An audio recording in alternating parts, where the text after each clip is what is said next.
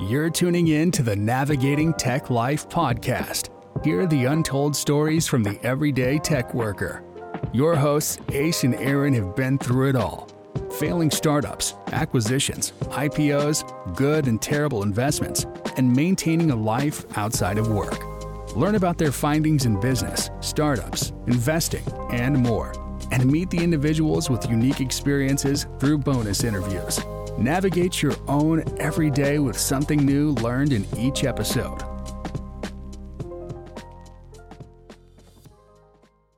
Welcome back to another episode of the Navigating Tech Life podcast. In this episode, I'm joined by my co host, Aaron, and we're going to talk about job hunting. We're going to talk about some resume best practices, how to leverage your network to land an interview, as well as some insight into the internal process that uh, companies have when it comes to interviewing and hiring candidates. So, Aaron, you know, in this episode, we're going to talk about job hunting, resumes, you know, leveraging network and, and all of those kinds of things. Maybe a good place to start in this episode is with the resume. Do you have any thoughts on like resume best practices, maybe some do's and don'ts for the listeners? Yeah, absolutely. Um, so I, I think when it comes to resumes, it's really important to be concise because when you think about it from like the recruiter's point of view, they're looking at, you know, hundreds of these a day and yours needs to stand out in some way. And so gone, are, I think gone are the days where resumes are, you know, pages long, right? Three, four pages long. I think in, in today's day and age, it's really important to keep it to one page. That's like the general rule of thumb, at least in the tech space. Um, and instead of focusing on what you did, you know, tasks and things like that at a company, it's really important to actually highlight your accomplishments. And the real difference maker there is you want to show like that you've done a role successfully. And in order to show that, it's it's by pointing out what your accomplishments are, right? So I'll give you an example. Uh, on a sales resume, for example, you don't you don't need to say, you know, I prospected into new accounts, I closed business, you know, I made cold calls. Uh, instead, you want to say something like, I, you know, was 200% of quota last year. I landed, you know, four marquee accounts that the company was going after. And if you want to list like specific names that are exciting, you can do that too. But, you know, you're kind of seeing the point I'm, I'm trying to get at where you're really pointing to specific things versus saying like it's just a bunch of jargon to fill up a, a piece of paper. Yeah, those are great points. Really focus on the output, like what the what what you actually accomplished instead of everything that went into what you accomplished. Great points, great points. Um for me, you know, I guess so I have a good friend who is a recruiter inside of Facebook and she she said the one pager is the way to go. The one page resume is the way to go. I, and I asked her, I said, well, is it ever okay or does it ever make sense to have like a two page resume or or even a three page resume? Like, cause that's, you know, you said earlier, God are the days.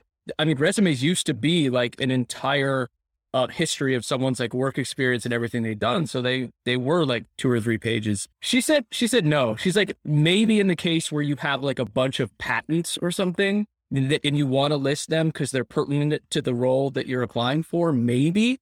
But she said always try to keep it to one page. So I agree with that. One page is easier and it's just more efficient, right? It's cleaner, it's more efficient uh, there's a couple other things that come to mind for me.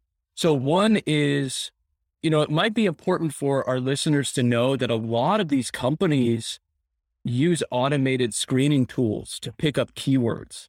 And so you have to be very like conscious of the keywords that you're putting in your resume. So they have like these, I don't know what the the terminology is, but it's almost like it's just this automated program that like pre-screens the resume before it even gets to human eyes. And so you have to maybe structure or build your your resume in a way that it will get through that that automated gatekeeper. So what I've done in the past, which I think might help for getting through the automated gatekeeper, is if I'm applying to a very specific company role, right? Let, let's say I want to work at company XYZ. I see the job posting online. I will read through their job description I'll read through the responsibilities, the requirements, etc., and I will tailor my resume to that job description. So I will use the same language and terminology that they use to describe the same thing, right? Because a lot of times there's more than one way to describe or say, you know, a skill set or a program or something that you've accomplished, but I'll look at the terminology that they're using in their job description and then I'll modify my resume for that before I submit my my resume. So those are maybe some do's and don'ts from from my end. yeah, I like that point because I think, you know, if you if you really eh, first of all, I think you should be applying the positions that you you know actually care about applying to. Like I know a lot of people who apply to just like everything that they can see.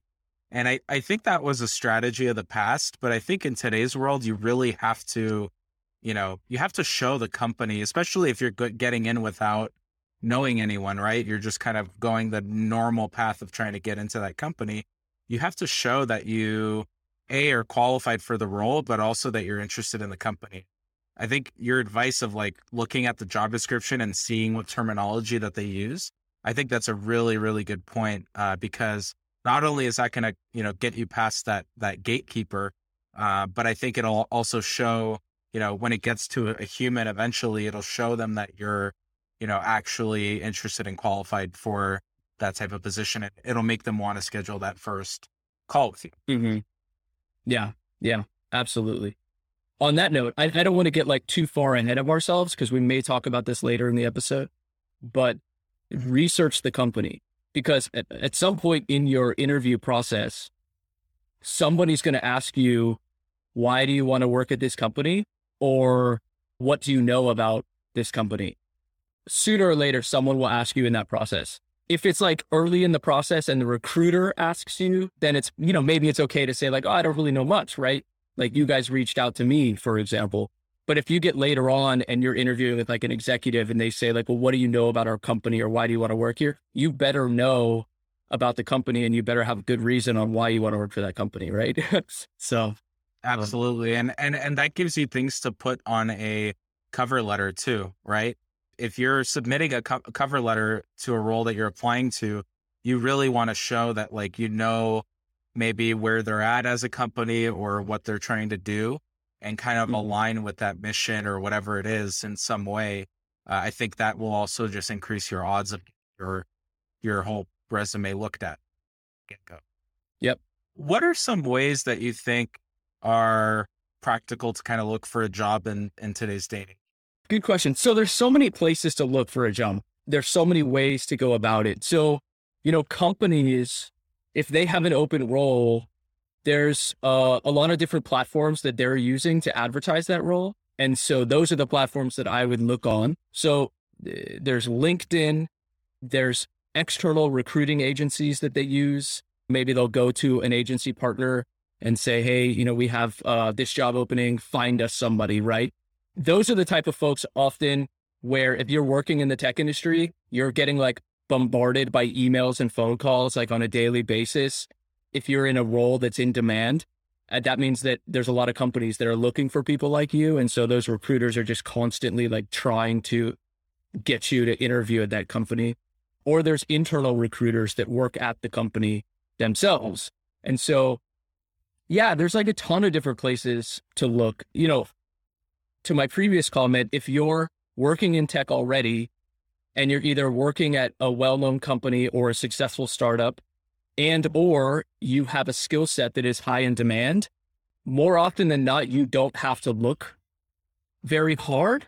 And I, I don't, I don't want that to like come off wrong or sound bad, but I mean it in the sense that companies are competing for talent so hard that that those recruiters or those internal recruiters will reach out to you and say, "Hey, I'm going to pitch you on this idea, on this uh, not idea, on this company. Um, are you willing to talk to us or interview, right? So if you're in that, that position, it's much better. I think you're in a better position. But if you're in the position, let's say you're new into tech or you just graduated college and maybe you're looking for your first or second tech job, um, then I would say, yeah, LinkedIn. There's a website, I think it's called Angel List, which is like a startup uh, caters to startups and investors for startups and job seekers in startups. And then also like the I think the the best if you're able to pull it off is if you know somebody at a company that's willing to give you like an internal referral uh, for a position. Um, I think most companies tend to put put some weight on that. Like, hey, our existing employee recommended this person, so let's at least give them a, a phone screen. You know, what do you think? I think where you look should be dependent on what type of company you're looking to join. So I, I think like for me, when I'm if I'm not like in a, I mean, I've been in, in places in my career where I know we're going to have some kind of layoff and I'm going to have to be looking for a job. So like that's going to make my search a lot different than, you know, if I'm already in a position and I, I know I want to look elsewhere. But I think at the top of the list, like you said, having a referral in is your best path in. Uh, but I think it's important to know where you would like to work, right? If there are a few companies that you know you really want to, you know, you'd be happy there and you really want to join that company, I think it's always best to start with like a list of companies that you really enjoy and want to want to work at because that'll make your search a lot easier. A, you're already going to know about those companies probably because you're like them, but also, you know, you don't have to start scrolling on job boards constantly because you know the specific employer that you would want to join. But while we're on the on the topic of employee referrals, I would say that this is not the maybe not the easiest, but the maybe it is the easiest way to to kind of join join a company, right? Because when you get a referral, that person who's referring you is vouching for you internally. And especially if it's within that person's team, they can get you straight to the hiring manager which mm. is a huge step because for one, it's going to save you a lot of time. But also, if they're already further into the hiring process, you have a much better shot just because of the timing. You know, usually the main path, you have to go through the recruiter, you know, have a call with them, then they'll schedule you with the hiring manager. Then you start going into you know, the panel and stuff like that. But when you get a referral, generally you can you, you can typically get onto the desk of the hiring manager, right? And then the other piece is employees of companies are also incentivized to refer people, right? Because they, yeah. you know, they'll get bonuses. It makes them look good if they refer good people who join the company. You know, that just makes you look really good. So, like, there's incentive both ways for the referral side. An employee referral, you can also use that to your advantage, right? Because now you have someone on the inside who could actually give you the lay of the land, even if they're not on the team that you're applying for you can leverage that person and have them, you know, show you the hierarchy, who's who, maybe tell you a bit about what's important to the company, what they're saying in the all hands meetings. Like all of that kind of information can be super valuable in your interview process. So make sure you like, if you have, if you know someone, maybe even like you're not that close with that person, it's still worth asking them to at least tell you a bit about the company. Most people would be willing to help you at least with, with something like that. What do, what do you think about referrals? That's a great point. Um, having an employee referral, uh, especially if they're on the same team or the same in the same org at the company, it's like a fast track to the hiring manager's desk. Um, yeah, just like you said, you don't have to go through all of the like standard process. Let's talk more about the process later in this episode for sure, because that's yeah. that's valuable to the listeners. But yeah, you're you're totally right. It's like a fast track. Um, and then I almost feel like at that point, it's not so much about what's on your resume, it's about how you interview. You know, if you get an employee referral, they know that you already kind of match the skill set of what's needed. And so the hiring manager might glance over your resume and say, like, okay, yeah, this person has the skills just like their acquaintance or friend or ex colleague said. Oh, let's get them on. We'll have an interview. And then from there, it's like, how do you interview? Another thing that I wanted to mention is for for listeners who are in the position where they're starting to look for a job, keep in mind that a lot of those job descriptions are a wish list. Um, it's like the perfect, ideal candidate. So if they list, you know, 10 or 12 skills that are necessary, or if they list, you know, the required experience is three years, but you only have two years, um, don't close your browser. Apply. Like apply to that job because you never know. And and the reason I say it's a wish list is because this may sound weird, but you know, I've I've been in tech for a long time. I've interviewed at a lot of companies. I've interviewed people to hire them at companies that I'm working with. And the whole applying and interviewing process, it's almost like uh dating. Do you know what I mean? You have to like get a feel for this person, like what is their history, what is their background, like where do I think our future can go together with them at on my team or at our company. And so I would think like the way I look at it is like when they're typing up their job description of what they want in a candidate, it's almost like a like a dating profile. Like this is what my perfect partner would be, right?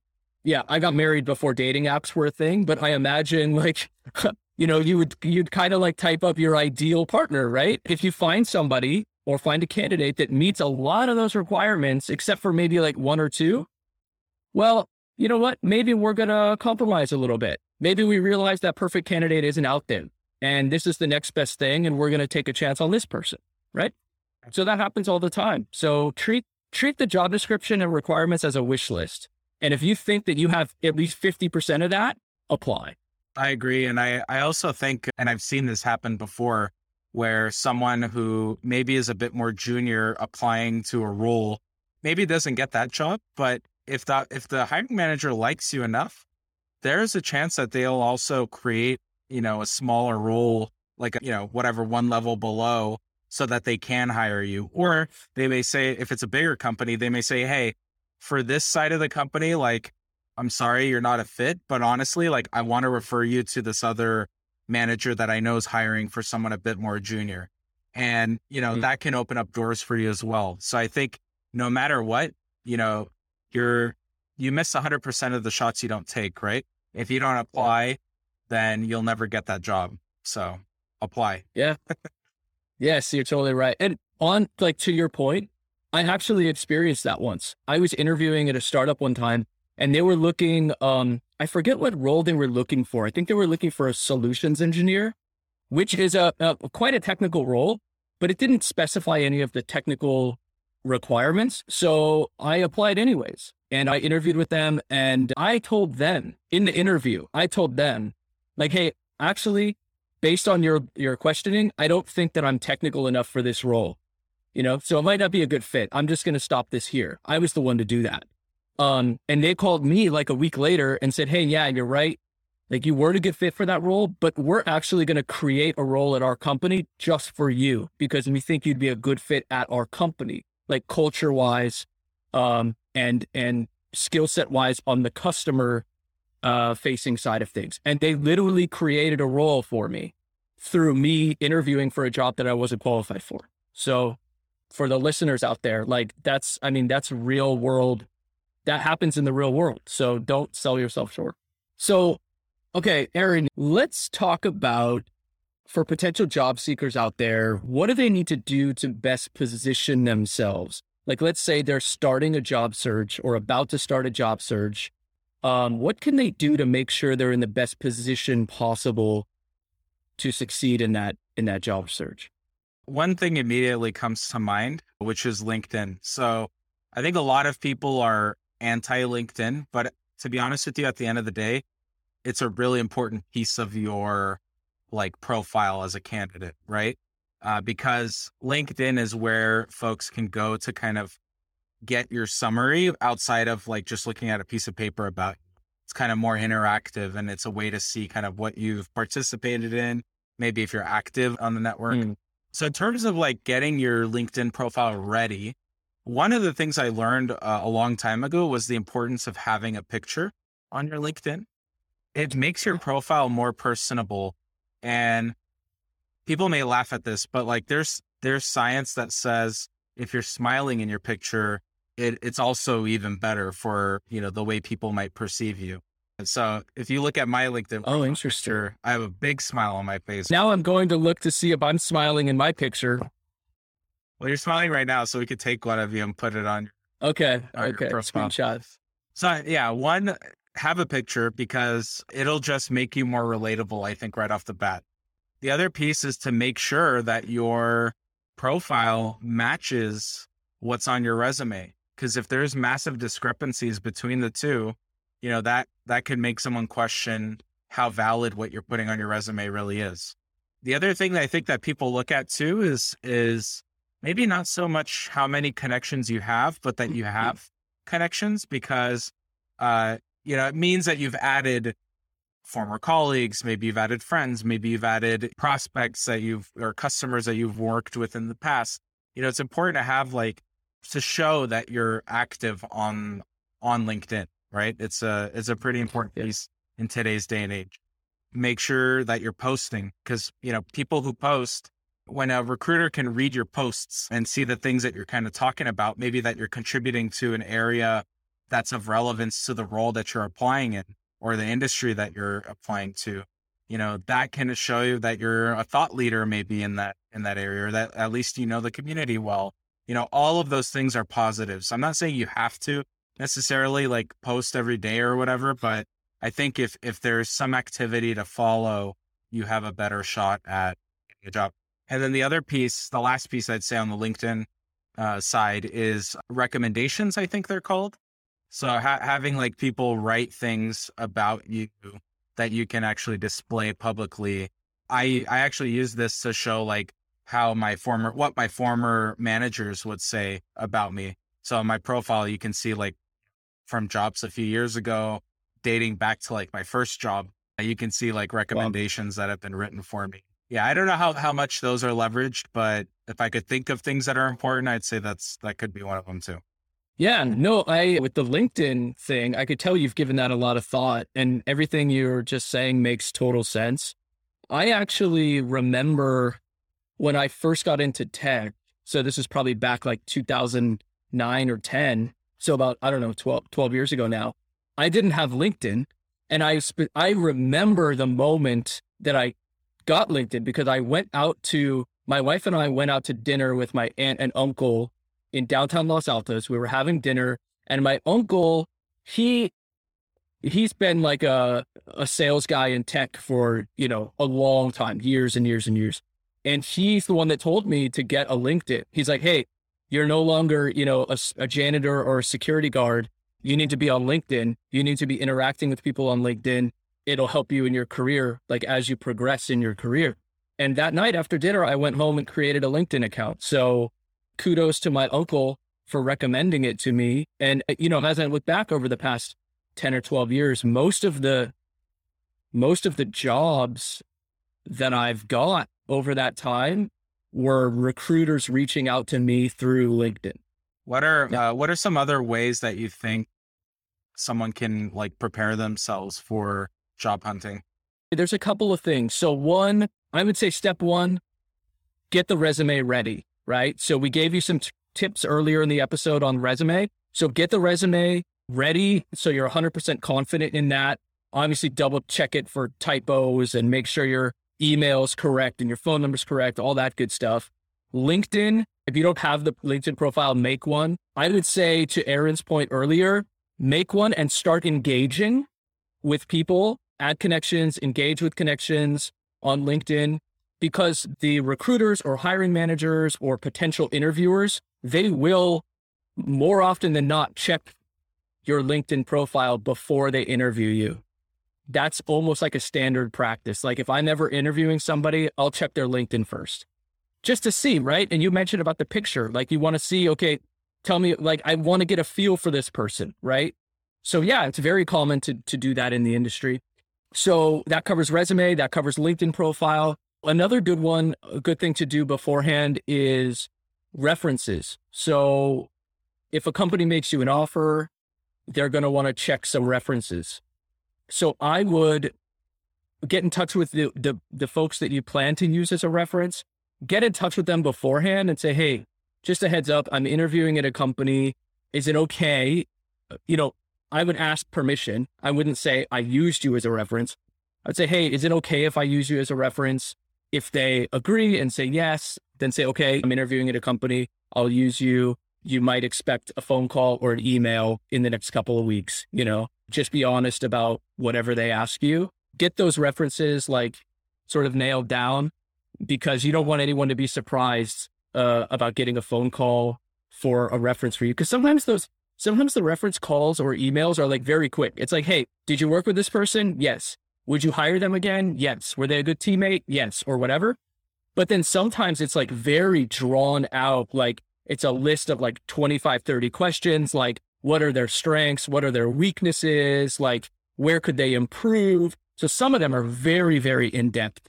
Um, and you don't want to catch somebody off guard with something like that. So give them a heads up ahead of time.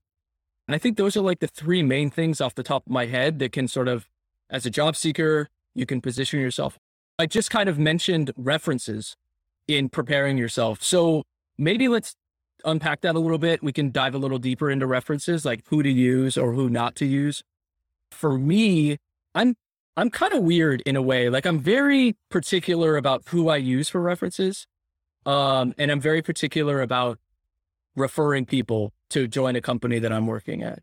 I I I rarely refer people because I I know that I'm putting my reputation on the line, and if they don't do well, I'll take it personally. I'll feel like I personally failed. But um, when it comes to references, yeah, I'm very particular about who I use. Um, a lot of companies will, you know, the weird thing is, is companies have different requirements. So some companies will say, just give us three references. Like we don't care who they are, just give us three. Some companies will say we want one previous manager, one previous teammate, um, or something like that, right? So I would say, just as a general rule of thumb, it would be good to have, you know, in your sort of what's the term in your Rolodex, right? It'd be good to have an ex teammate or two that you have a good relationship with, as well as a, a, previous manager or either direct manager or like a manager of your manager, you know, like an executive. I would say if you could have some of those, like that you could be able to to call upon, that'd be helpful. What are your thoughts there, Aaron? I've always had like a rule of thumb for myself. So even for the companies that ask for just three random ones with no specific criteria, I always try at least to have at least one of my references be someone who used to manage. And I, I think, uh, you know, for one, I think it's important to be able to show, even though reference, the reference process is kind of a formality more than anything, at least that's what it's kind of become. Uh, I think it's important to, you know, have someone be a reference for you who can, who can really speak to like what your real strengths are and what your weaknesses could be right? Or or maybe were back then and you know that you improved since then or something like that. But I think someone who's managed you is going to know you quite well just because of, you know, having to be your leader at some point in time. I always, one of my three, and it's usually three, I think that they ask for. Uh, one of my three is always a former manager. My other two, so one, and I, I have like a, a small group that I pick from typically or that I have picked from over the years. But the other for the cohort, I would say the most important is to find people who you can actually depend on to be a reference because I've seen so many cases and I've experienced myself, you know, as someone who ha- has hired at a company before, you know, people giving references and half of them sometimes say like, well, like we were, we didn't really work that closely together you know, so I, you know, I don't really know mm-hmm. what to say for that question, or they may not even be able to take a call. So like that step we just talked about, you know, getting your references ready and primed for, you know, expecting a call, that's a really important piece because you don't want that to be the thing that delays your process of starting at that at that new job, right? I mean, you're kind of at the tail end of things when you're at the reference portion of it. So those are kind of my at least some general advice as to who to pick, you know, what to look out for. Very good points for sure.